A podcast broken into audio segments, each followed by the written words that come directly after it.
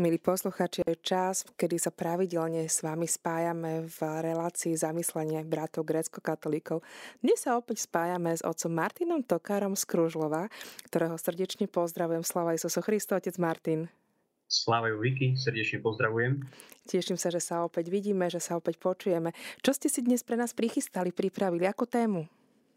Tak témou dnešnej katechezy bude práve Sveta 40 Veľký post, ktorý to bude témou dnešnej katechezy. Tak ja vám už odovzdávam slovo, nech sa páči. Ďakujem. Drahí poslucháči Radia Mária, srdečne vás ešte raz všetkých pozdravujem pri počúvaní dnešnej katechezy, ktorá nám pomôže istým spôsobom bližšie porozumieť obdobiu Veľkého pôstu našej grecko-katolíckej cirkvi byzantského obradu, do ktorého práve v dnešný deň aj vstupujeme. Svetý Bazil Veľký píše v jednej zo svojich homilí, že pôst je jedným z najstarších a najúctyhodnejších zvykov cirkvi, ktorý sa k nám dostal prostredníctvom neprerušenej tradície. Tak môžeme aj povedať, že Veľký pôst je takou tradíciou už od tých apoštolských čias. V byzantskom obrade máme rôzne dni a obdobia pôstu, ale v tejto katechéze sa sústredíme na ten predpaschálny, alebo inak povedané predveľkonočný pôst, známy ako Veľký pôst. Nazýva sa Veľkým pôstom nielen pre svoje trvanie, čo je 7 týždňov, ale najmä pre svoj duchovný význam. Veľký pôst sa nazýva aj inak Sveta 40 a možno ho opísať ako 40-dňové obdobie modlitie, pokánia duchovných cvičení, ktoré sú prípravou na náležité slavenie pásky. Veľký pôst, ako ho poznáme dnes, je výsledkom veľmi zložitého historického vývoja, ktorého nie všetky etapy boli doteraz dostatočne objasnené. Ono sa zdá, že v druhom storočí církev poznala len veľmi krátky pôst, ktorý trval zhruba jeden alebo dva dni pred samotnou páskou, pred samotnou Veľkou nocou. V treťom storočí sa predpaschálny pôst rozšíril na celý týždeň, ktorý poznáme pod názvom strastný alebo svetý a veľký týždeň. A prvá zmienka o 40-dňovom pôste sa nachádza v 5. kanone Nicejského koncilu, ktorý sa konal v roku 325 a od tej doby o 40-dňovom pôste hovoria mnohí cirkevní otcovia a svätý Atanas Aleksandrijský tak veľmi jasne zdôrazňuje dôležitosť tohto pôstu, kedy píše, kto zanedbáva dodržiavanie 40-dňového pôstu, nie je hoden slaviť veľkonočné sviatky. A už tu vidíme aká dôležitosť a význam sa pripisoval Veľkému pôstu. Neskôr Laodicejská synoda, ktorá sa konala okolo roku 360, ako prvá zaviedla prísnu povinnosť 40-dňového pôstu pred Veľkou nocou. Na konci 4. storočia sa Veľký pôst medzi Grékmi známy ako Tesarokoste, v preklade 40 dní, a medzi Rímanmi ako Quadragesima dodržiaval všeobecne v celej cirkvi. Z historického hľadiska Počiatky Veľkého pôstu siahajú teda do 4. storočia, ale nie je možné určiť, že kedy, kde a prečo bol tento úctyhodný zvyk zavedený. Pôvod Veľkého pôstu možno vidieť predovšetkým v spojitosti s ustanovením katechumenátu, čiže prípravou na prijatie krstu. Rána církev, ktorá ustanovila Veľkú noc, pásku ako slavnostný deň krstu, podrobovala kandidátov na krst, čiže katechumenov, intenzívnej duchovnej príprave počas tohto predpaschalného alebo predveľkonočného obdobia. Aby ich tak povzbudili, príbuzní a priatelia katechumenov sa postupne začali zúčastňovať na ich každodenných duchovných cvičeniach, ako to dosvedčuje svätý Justin Mučení, ktorý píše Tí, ktorí veria v pravdivosť nášho učenia, predovšetkým sľubujú, že budú žiť podľa tohto učenia. Potom ich vyučujeme, ako sa modliť a prosiť Boha pôstom za odpustenie svojich hriechov. A my veriaci sa modlíme a postíme s nimi tiež. A tu vidíme, že naozaj títo príbuzní a známi podporovali svojimi modlitbami postom tých, ktorí sa pripravovali na krst. Vieme, že Mojžiš a po ňom Elia sa pripravovali na stretnutie s pánom modlitbou a 40-dňovým postom a podľa ich vzoru bola aj príprava katechumenov predĺžená na 40 dní, ako o tom svedčí Eusebius Cezarejský. Podriadujeme sa 40-dňovým cvičeniam ako príprave na veľkonočné sviatky podľa vzoru svätých Mojžiša a Eliáša. A rozhodujúci vplyv na ustanovenie predveľkonočného postu mal príklad nášho spasiteľa, ktorý sa 40 dní postil na púšti, ako to naznačuje aj dokument zo 4. storočia, kde sa píše, že 40-dňový pôst sa má zachovať na pamiatku spôsobu života nášho pána a jeho zákonodárstva. Pôvodne sa 40-dňové obdobie počítalo od Veľkého piatka, čiže dňa, keď sa slávila páska ukrižovania a potom sa predlžilo na 6 týždňov. Keď v Konštantinopole presunuli slávnostný krst z Veľkej noci na Lazarovú sobotu, muselo sa o týždeň presunúť aj pôstne obdobie prípravy. Podľa byzantskej praxe sa teda Veľký pôst začínal 7 týždňov pred Veľkou nocou a končil sa v piatok pred Lazarovou sobotou. Na večierni Lazarovej soboty spievame Ukončili sme blahodárnych 40 dní Veľkého pôstu a úpenlivo ťa prosíme, milujúci človeka, daj, aby sme videli svetý a veľký týždeň tvojich strasti a chválili tvoje dielo vykúpenia. Liturgicky sa teda náš Veľký pôst končí v piatok pred Lazarovou sobotou a trvá presne 40 dní. Tak počítali 40-dňový pôst v Kijevsko-Pečerskej lavre. A práve 6 týždňov nevynímajúc soboty a nedele, sa počítalo spolu. Ale aby nebolo 6 x 7, to je 42 dní v pôste, posledným dňom Veľkého postu počítali piatok pred Lazarov sobotu. A v tento deň, ako sme už spomenuli, končí sa 40-denný pôst. Strastný Veľký týždeň sa už nepočíta do tej tzv. Svetej 40 Svetý a Veľký týždeň sa v byzantskom obrade považuje za tak povediac osobitný týždeň a nie je tak zahrnutý do 40-dňového postu, ako uvádza aj svätý Jan Zlatoustý, ktorý píše Konečne sme dostali, sme sa dostali na koniec Svetej 40 a s Božou pomocou sme dosiahli tento veľký svetý týždeň. A prečo tento týždeň nazývame veľkým? Pre veľké a neopísateľné dobrodenia, ktoré sa nám počas tohto týždňa dostali. Toľko z jeho homilie na knihu Genesis. V rímskom obrade bol svätý týždeň zahrnutý do pôstneho obdobia a pôstne obdobie trvalo 6 týždňov. Neskôr však, keď boli na západe od pôstu oslobodené nedele v pôstnom období, pôst trval len 36 dní. Táto situácia bola napravená v 7. storočí pridaním ďalších štyroch pôstnych dní na začiatku pôstneho obdobia s prvým dňom pôstu Popolcovú stredu. To je dôvodom odlišnosti v prvom týždni pôstu medzi byzantským a rímským obradom. Podľa inej interpretácie prvých 5 týždňov Veľkého pôstu a 5 dní 6. týždňa, čiže 5x7 plus týchto 5 dní, spolu dávajú 40 dní pôstu. Taktiež duchovné zameranie je iné. Nestretneme sa tu s krížovou cestou ani s postnými piesňami, ktoré ospevujú utrpenie Krista utrpenie a muky akoby ustupovali do úzadia. Aj toto obdobie preniká oblažujúce svetlo vzkrieseného Pana, ktorom bolesť a žiaľ bledne tak ako svit mesiaca pred vychádzajúcim slnkom. A našou úlohou je odstrániť všetko, čo prekáža nášmu stretnutiu so vzkrieseným Kristom, aby sme aj my, tak ako On, mohli zažiť vlastnú pástu, vidieť a skúsovať toto neprístupné svetlo a cez zboštenie mať účasť na živote Najsvetejšej Trojice. A k tomu nás pobadajú a vedú aj bohoslúžobné texty a modlitby Veľkého pôstu. Možno trochu informácie ešte o čísle 40. Číslo 40 má podobne ako čísla 3, 7, 9 už od najstarších biblických čias symbolický význam. Preto sa dostalo do predpaschálneho pôstu skôr v symbolickom ako doslovnom chápaní. Máme aj zmienky v starom zákone, kedy vieme o 40-dňovej potope, ktorá trvala za Noema 40-ročné putovanie Izraela po púšti, 40-denný pôst Mojžiša predtým, než dostal od Boha tabule zákona, takisto 40-dňové putovanie proroka Eliáša na horu Horeb. A zmienky máme aj v Novom zákone, kedy na 40. deň Jozef a Mária priniesli dieťa Ježiša do chrámu, Ježiš sa 40 dní postil, na púšti pred svojim verejným účinkovaním a takisto sa Ježiš 40 dní po svojom vzkriesení zjavoval na zemi. Podľa byzantskej tradície sa pôstna disciplína skladá z troch samostatných častí. V prvom rade ide o telesný alebo vonkajší pôst, ktorý zahrňa zdržiavanie sa určitých jedál, nápojov, nejakej zábavy.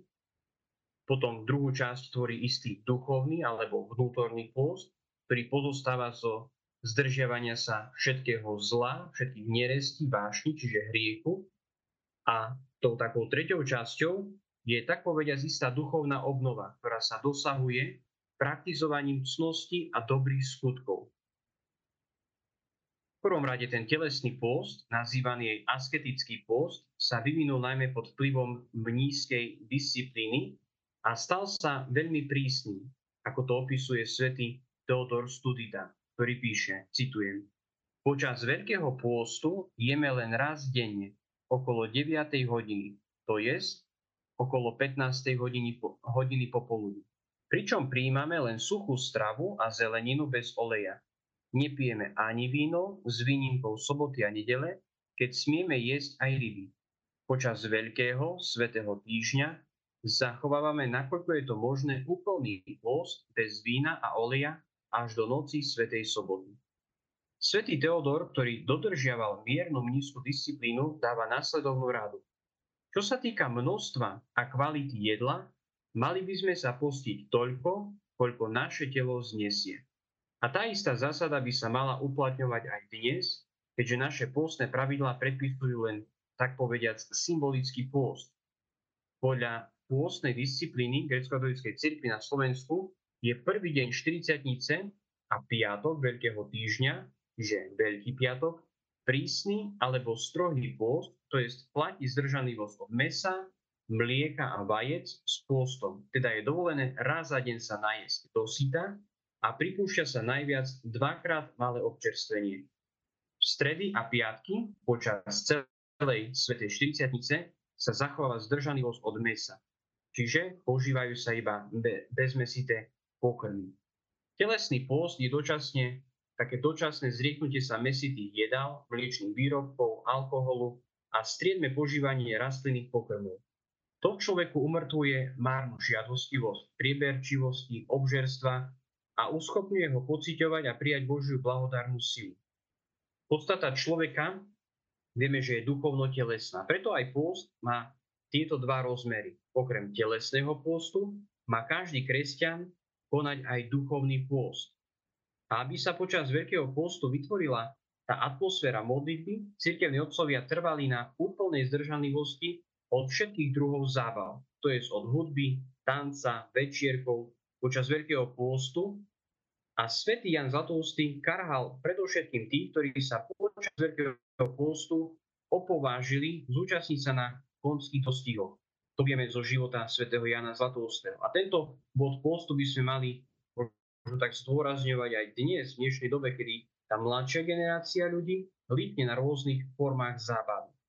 A tak sa môžeme dostať k tomu, tomu duchovnému, alebo tak povediať vnútornému pôstu, ktorý je zdržanlivosťou od všetkého zlého, najmä od ťažkého hriechu a je to najpodstatnejšou časťou pôstu.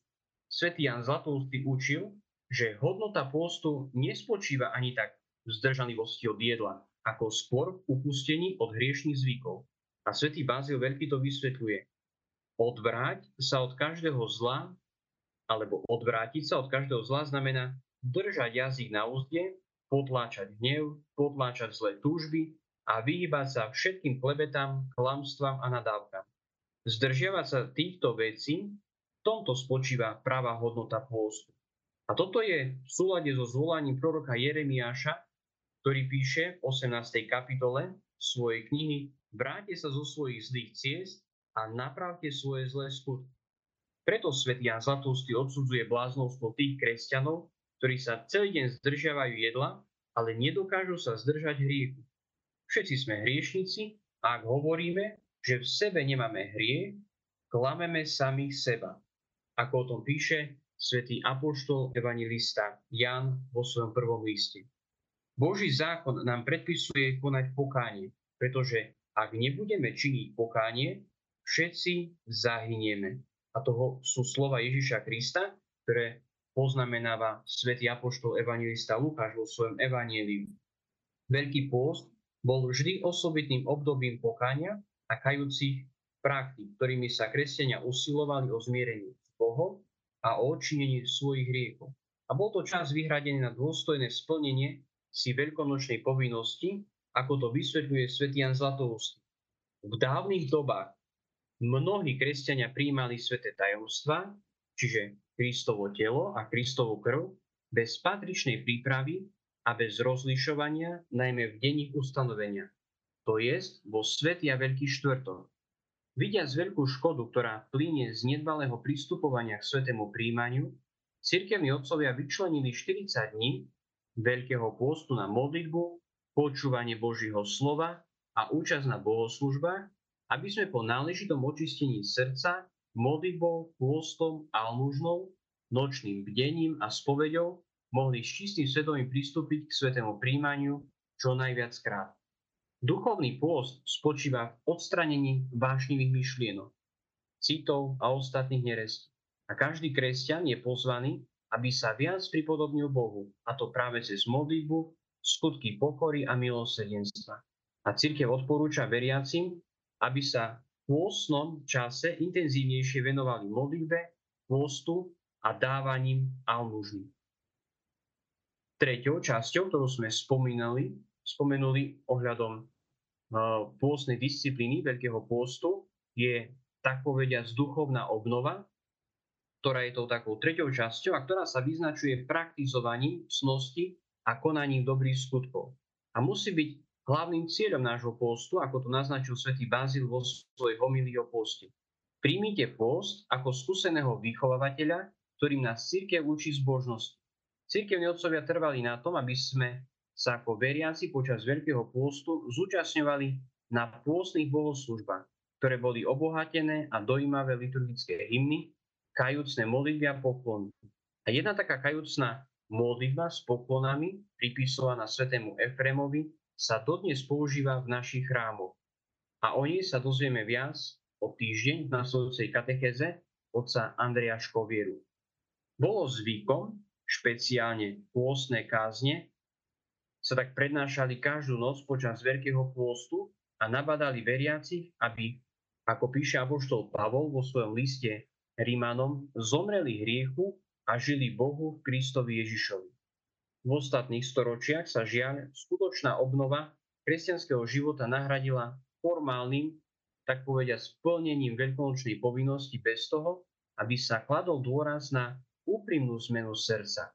To, čo poznáme z gréčtiny pod názvom metanoja a používa sa to zvlášť ako vo význame zmeny zmýšľania, čiže to je to pokánie, kedy človek chce a túži po zmene svojho zmýšľania a praktizovania kajúcich skutkov. A predsa musíme spolu so svätým Jánom Zlatoustým pripustiť, že pôz nemá pre nás nejaký úžitok, ak neprináša našu duchovnú obnovu. Nestačí len, tak povediať, možno zrieknúť sa konania zlých skutkov, konania hriechu, ale potrebujeme aj ten duchovný rast, rast v kresťanských cnostiach, aby sme nielen nekonali zlo, ale aby sme konali dobro. A počas staročí prešla naša pôstna disciplína mnohými a radikálnymi zmenami. Zachovávanie svetých 40 dní pôstu je už len veľakrát formalizmom, ktorý sa obmedzuje na zdržanlivosť v určitých dňoch a nekladie dôraz na duchovnú obnovu človeka a zmenu jeho života. Je preto možno tak naliehavo potrebné, aby sme sa vrátili k pôvodnému duchu Veľkého pôstu, ako to rádi veľký cirkevný učiteľ svätý Jan Zlatoustý. Je potrebné, aby sme počas postu zmenili celý svoj život a praktizovali cnosti. Práve v tomto duchu církev v ostatných rokoch výrazne zmiernila vonkajšie aspekty postu, dúfajúc, že veriaci napravia svoje nesprávne chápanie ducha postu a budú sa viac venovať praktizovaniu cnosti a konaniu dobrých skutkov.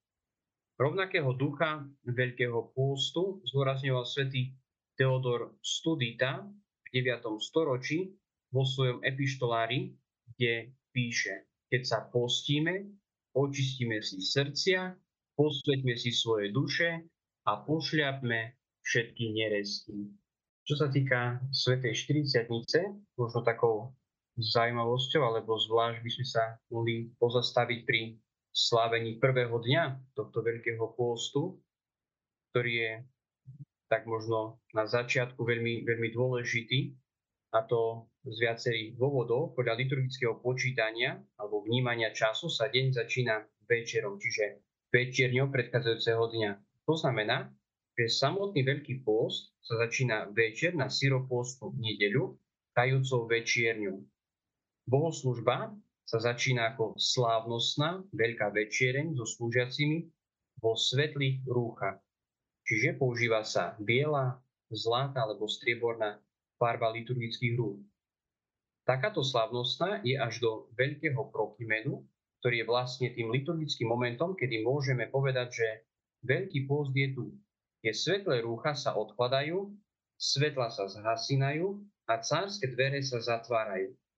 Hneď na začiatku postu nám bohoslužba poukazuje na jej cieľ ako o tom hovorí stichia prvej veľkopôstnej večeri. Máme sa postiť a konať skutky milosrdenstva, aby sme boli hodní vidieť Kristovo utrpenie a svetú pásku. Citujem z tejto stichyry. Radostne začneme pôstny čas, pripravme sa na duchovné skutky, očistme si dušu, očistme si telo. Tak ako sa postíme v jedle, postme sa od každej neresti natchníme ducha dobrými skutkami, ktorých sa zdokonalujeme láskou, aby sme všetci mohli vidieť najčestnejšie utrpenie Krista Boha a svetu Paschu a duchovne sa radovať. Po prvýkrát sa číta aj veľkopôstna modlitba svätého Efrema Sírskeho, spojená s hlbokými poklonami. Po ukončení večierne nasleduje obrad odpustenia. Kňazi a ľud navzájom prosia jeden druhého o odpustenie to vzájomné zmierenie je takým prvým krokom v duchovnej obnove, ktorá bude prebiehať počas veľkopôstnych dní. Tento obrad sa vyvinul v monastieroch, kde sa mnísi pred začiatkom pôstu práve v nedeľu večer pozdravovali boskom pokoja a zmierenia. Tento krásny a starobilý zvyk sa časom z mnohých chrámov vytratil, avšak jeho hlboký význam a opodstatnenie podnetilo mnohých duchovných prijať túto prax pôstnom období počas celej 40 sa používa tmavočervená liturgická farba bohoslužobných rúch a oltárnych plachiet. Liturgické texty 40 majú modlitevný a kajúci charakter.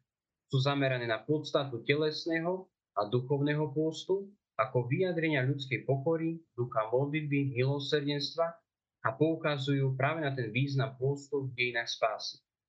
Svetej 40 možno porozumieť len vtedy, keď sa vzťahuje na pásku, keď ju vnímame ako pôstne obdobie v súvislosti a v kontexte Veľkej noci, čiže pásky. Predstavuje cestu pokania, vnútorného ticha, predovšetkým modlitby, aby sme s očistenou dušou mohli dospieť k rozímaniu o veľkom tajomstve spásy, aby sme s obnoveným duchom slavili radosť vzkriesenia, aby sme sa tak úplne zjednotili s Kristom tým, že sa s ním ukrižujeme a vstaneme z mŕtvych. Práve o tom hovorí aj Apoštol Pavol, kedy hovorí a pozýva nás k tomu, aby sme ukrižovali svoje telo, svoje zlé skutky, svoje neresti spolu s Kristom. Aby sme to ukrižovali, aby sme mohli povstať k novému životu. Tropár tretieho predpostného obdobia nádherne vystihuje zmysel celého pôstu.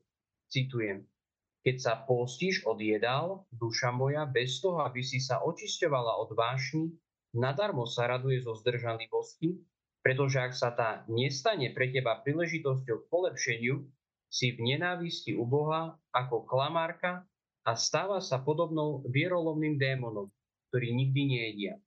Nerob zbytočným pôst tým, že hrešíš, ale zostaň neústupná voči nezriadeným hnutiam, uvedomujúci, že stojíš pri ukrižovanom spasiteľovi, alebo presnejšie, že si ukrižovaná spolu s tým, ktorý bol za teba ukrižovaný, volajúc k nemu. Spomen si na mňa, pane, keď prídeš do svojho kráľovstva.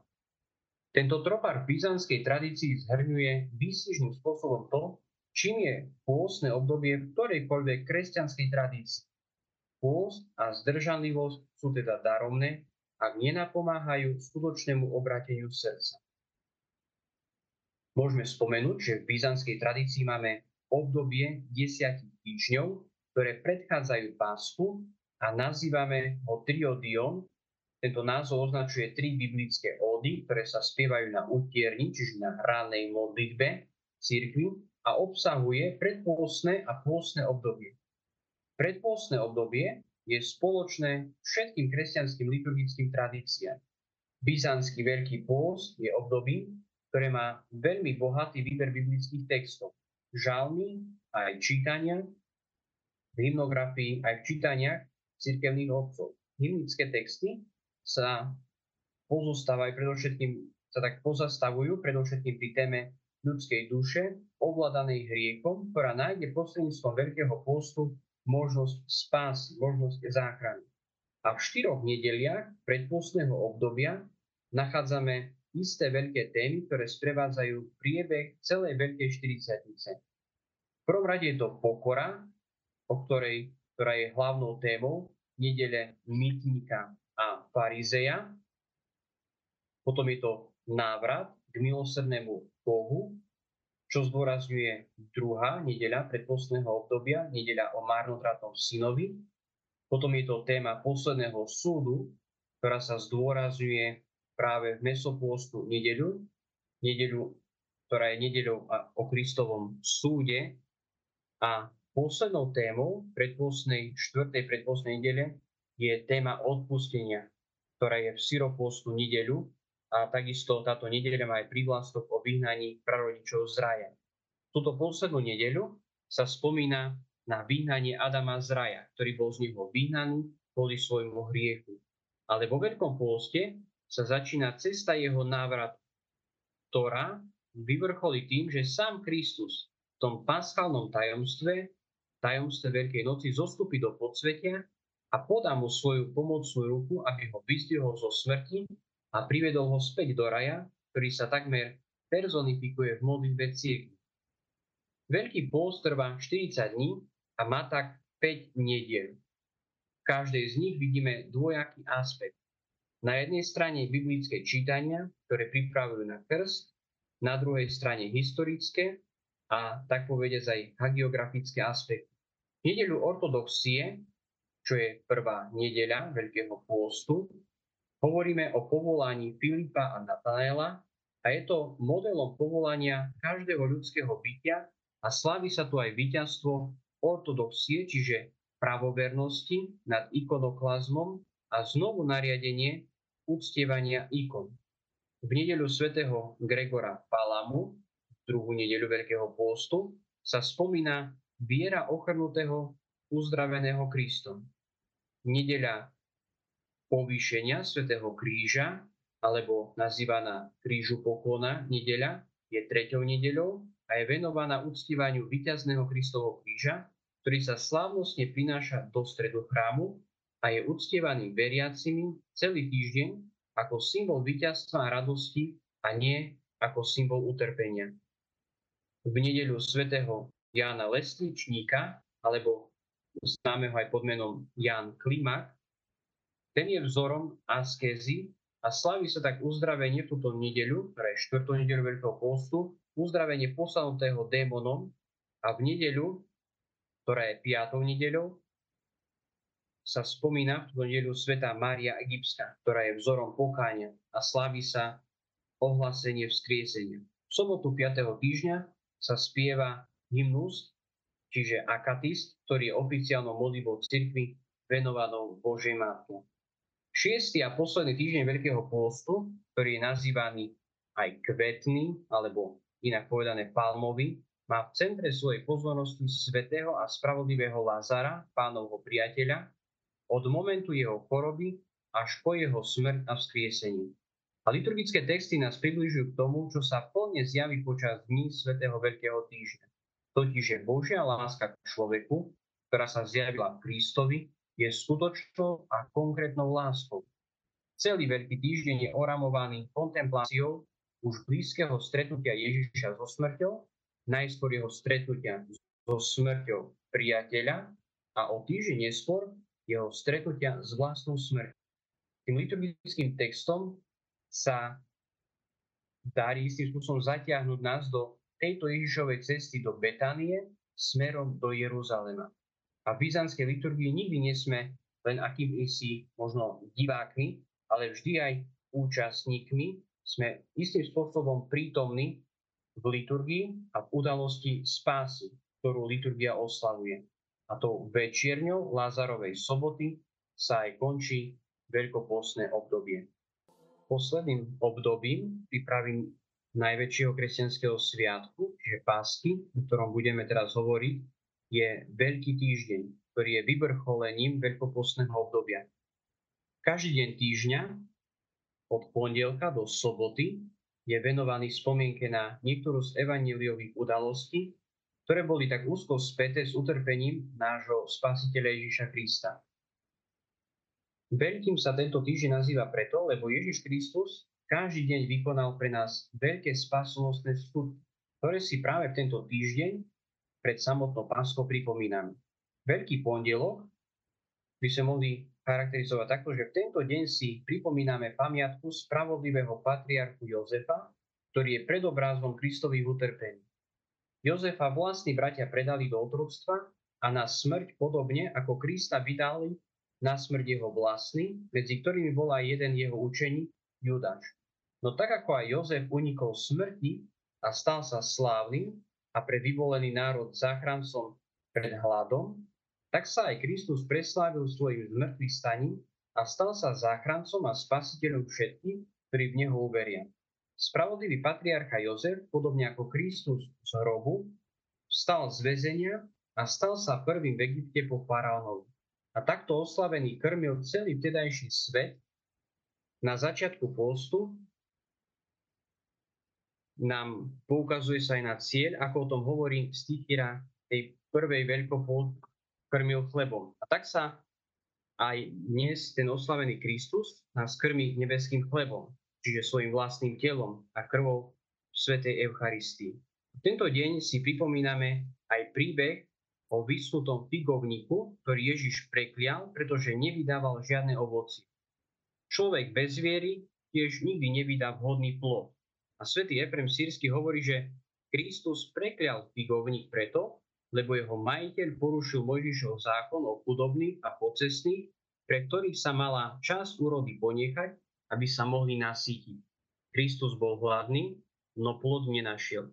A svätí otcovia hovoria, že pod figovníkom treba rozumieť židovský národ, ktorý mal všetky predpisy a zákony, cez ktoré mohol najlepšie pochopiť zväzť o Mesiašovi a prijať ho, no nestalo sa tak. A národ bol teda ako strom s mnohým listím, no bez plodu.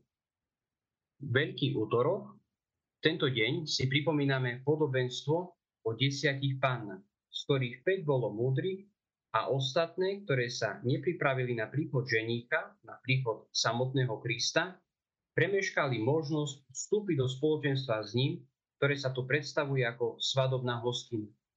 Preto treba byť neustále pripravený, ako spravodlivý Jozef, neustále prinášať plody pokania a dobročinnosti, aby sme v deň príchodu Spasiteľa boli podobní múdrym pánam. Pod olejom, ktorý si páni pripravili do svojich lampášov, treba rozumieť skutky milosrdenstva a lásky voči našim blížnym. Chránenie tej panenskej či- čistoty je veľmi chválihodné, no nie sme zapričiniť lenivosť pomoci blížnemu človeku. Každý z nás dostal od Boha dary a tie by sme mali použiť nie iba pre svoje blaho, no najmä pre dobro všetkých okolo nás, pre dobro blížnych. A toto podobenstvo o desiatich pannách rozpovedal Ježiš svojim učeníkom na ceste do Jeruzalema.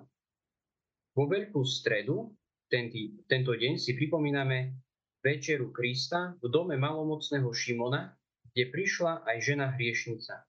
A tá drahocenným mírom, čiže olejom, pomazala Kristovu hlavu a slzami omila spasiteľové nohy. Bol to skutok nádherného pokáňa, ktorý Kristus nesmierne vyzdvihol. Takému pokáňu nás on neustále vyzdýva. Keďže Krista po jeho smrti nestihli pomázať podľa obyčaje, môžeme toto pomázanie chápať ako predobraz Kristových utrpení a dobrovoľnej smrti na kríži. Svetí otcovia hovoria, že pomázaním Ježiša Krista nádherne voňajúcim mírom zbavilo hriešnicu smradu jej vlastných hriechov. Vo Veľký štvrtok nám otcovia cirkvi v bohoslužobných textoch tak pripomínajú alebo nám kážu spomenúť si na štyri udalosti, ktoré sa práve v tento deň odohrali. Bolo to Kristové, Kristovo umývanie nôh všetkým svojim apoštolom, ďalej bola to tajomná, taktiež môžeme povedať posledná večera Ježiša so svojimi apoštolmi. Počas tejto večery vieme, že Ježiš Kristus ustanovuje Eucharistiu a takisto tento deň je aj tá modlitba Krista v Getsemanskej záhrade a jeho zajatie Judašovým boskom. Kristus svojim príkladom umývania nôh apoštolom poukázal na to, aby sme aj my vždy a ochotne poslúžili svojmu blížnemu.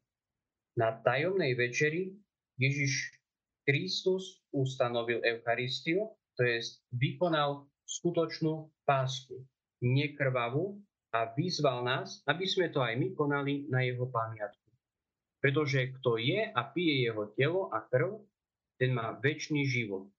A po večeri vyšli všetci učeníci okrem Judáša spoločne s Kristom do Getsemanskej záhrady, kde sa často stretávali a modlili sa. Aj teraz sa idú všetci modliť. A samotný Kristus sa však uťahuje do samoty, kde sa trikrát modlí o to, aby nastala vôľa jeho otca a nie jeho. Prichádza k nemu aniel a posilňuje ho k nadchádzajúcim udalostiam. Keďže Judáš poznal miesto častého modlitebného rozímania Krista, nebolo pre neho ťažké doviesť vojakov a sluho veľkňaza priamo k Ježišovi. A keď Ježiša po bosku Judáša chytili, všetci učeníci sa rozutekali, iba Ján a Peter zostali, aby videli, čo sa bude diať ďalej. Krista doviedli pred veľkňaza Annáš. A tu Peter trikrát zapiera Krista a potom zaznie hlas pohúta presne tak, ako to Petrovi predpovedal Kristus. Potom Ježiša privedli k veľkňazovi Kajfášovi kde proti nemu krivo svedčili a nad ránom ho priviedli k Pilátovi. Vo Veľký piatok si pripomíname odsudenie Ježiša Krista na smrť na kríži Pilátom, jeho potupné ukrižovanie, muky na kríži, smrť na kríži, sňatie z kríža Jozefom z Arimateje a Nikodémom a položenie do nového hrobu, ktorý nechali Židia zapečatiť a strážiť rímskymi vojakmi. A tento deň je vrcholom smutku, ktorý je však podľa bohoslužobných textov prinášajúci radosť. Tento deň neprináša nejaký zármutok z Kristovho utrpenia, ale prináša radosť z toho jeho umúčenia, z toho, že nám otvára bránu do raja. Pretože predznamenáva práve aj to Kristovo vzkriesenie. Tento deň by mal každý kresťan prežiť v objati istej duchovnej atmosféry, ticha, modlite, absolútneho pôstu, to je bez príjmania nejakej možno väčšej potravy alebo, alebo tekutí. Tento deň sa nekoná sveta liturgia a na večerní sa chrámoch vynáša ikona Krista položeného na pohrebnom plátne, tzv. plaštenica, aby sa pred ňom mohli veriaci pomodliť. Posledným dňom pred Páskou je Veľká sobota a podľa bohoslužobných textov si pripomíname dve udalosti práve v tento deň pochovanie tela Krista do hrobu a jeho zostúpenie do podsvetia, čiže do tzv. pekla k dušiam spravodlivých starozákonných mužov a žien, aby ich vyviedol z útrop tohto pekla, z tohto podsvetia, kde očakávali príchod spasiteľa, aby mohli raz vstúpiť do väčšnej bláženosti. A vo Veľkú sobotu nám liturgický text káže istým spôsobom mlčať, rozímať nad všetkým, čo pre nás Boh vykonal premýšľať nad sebou samým, nad svojim životom. A Ježiš Kristus vykonal mnoho pre nás ľudí, mnohé skutky vykonal takisto mnoho pre židovský národ a teraz odpočíva, jeho telo je v istom takom pokoji, no svojou dušou zostupuje do podsvetia, aby aj tam priniesol tú radostnú zväzť o svojom skriesení. Túto sobotu sa máme v tichosti a modlíva pripravovať na ten najkrajší sviatok Pásku. Môžeme povedať, ešte pri tej Veľkej sobote, že zdá sa, ako keby Kristus ležal v hrobe, nič nerobil, nič nekonal, ale on práve naopak zostupuje do podsvetia a tam koná svoje dielo spásy, kedy podáva tú pomocnú ruku Adamovi i všetkým ostatným, ktorí žili spravodlivý život, aby vstúpili do raja. Počas celého veľkého pôstu byzantská tradícia recituje na konci všetkých oficiálnych cirkevných modlitieb pripiso, modlitbu, ktorá sa aj pripisuje svetému Efremovi Sieskému, ktorá zhrňuje cestu obratenia každého kresťana. kresťana. Teraz si môžeme túto modlitbu tak zacitovať, spoločne sa ju pomodliť, aby naozaj nás tak viedla cez tento veľký pôst, cez túto veľkú 40 pretože táto modlitba v takej plnej, plnej miere zdôrazňuje dôležitosť tohto nášho, nášho obrátenia, ktoré spočíva v tom, aby sme odsudili hriech, aby sme milovali Boha celého svojho srdca. Svetý Efrem Cyrsky píše a modlí sa, Pania vládca môjho života, odožeň odo mňa ducha zúfalstva, nedbanlivosti, moci vážnosti a prázdnych rečí. Daruj mne, tvojmu služobníkovi, ducha čistoty, pokory, trpezlivosti a lásky. Áno, Pánia kráľu, daruj mi vidieť vlastné hriechy a neodsudzovať môjho brata, lebo ty si požehnaný na veky vekov. Amen. Ďakujem za pozornosť. Veľká vďaka, otec Martina, aj za to, že ste si našli čas a pripravili nám takto podrobne celé rozpracovanie nášho pôstu, také ako prežívame my grecko-katolíci. Veľká vďaka, požehnaný čas a teším sa, keď sa budem počuť opäť pri ďalších zamysleniach. S Pánom Bohom. S Pánom Bohom.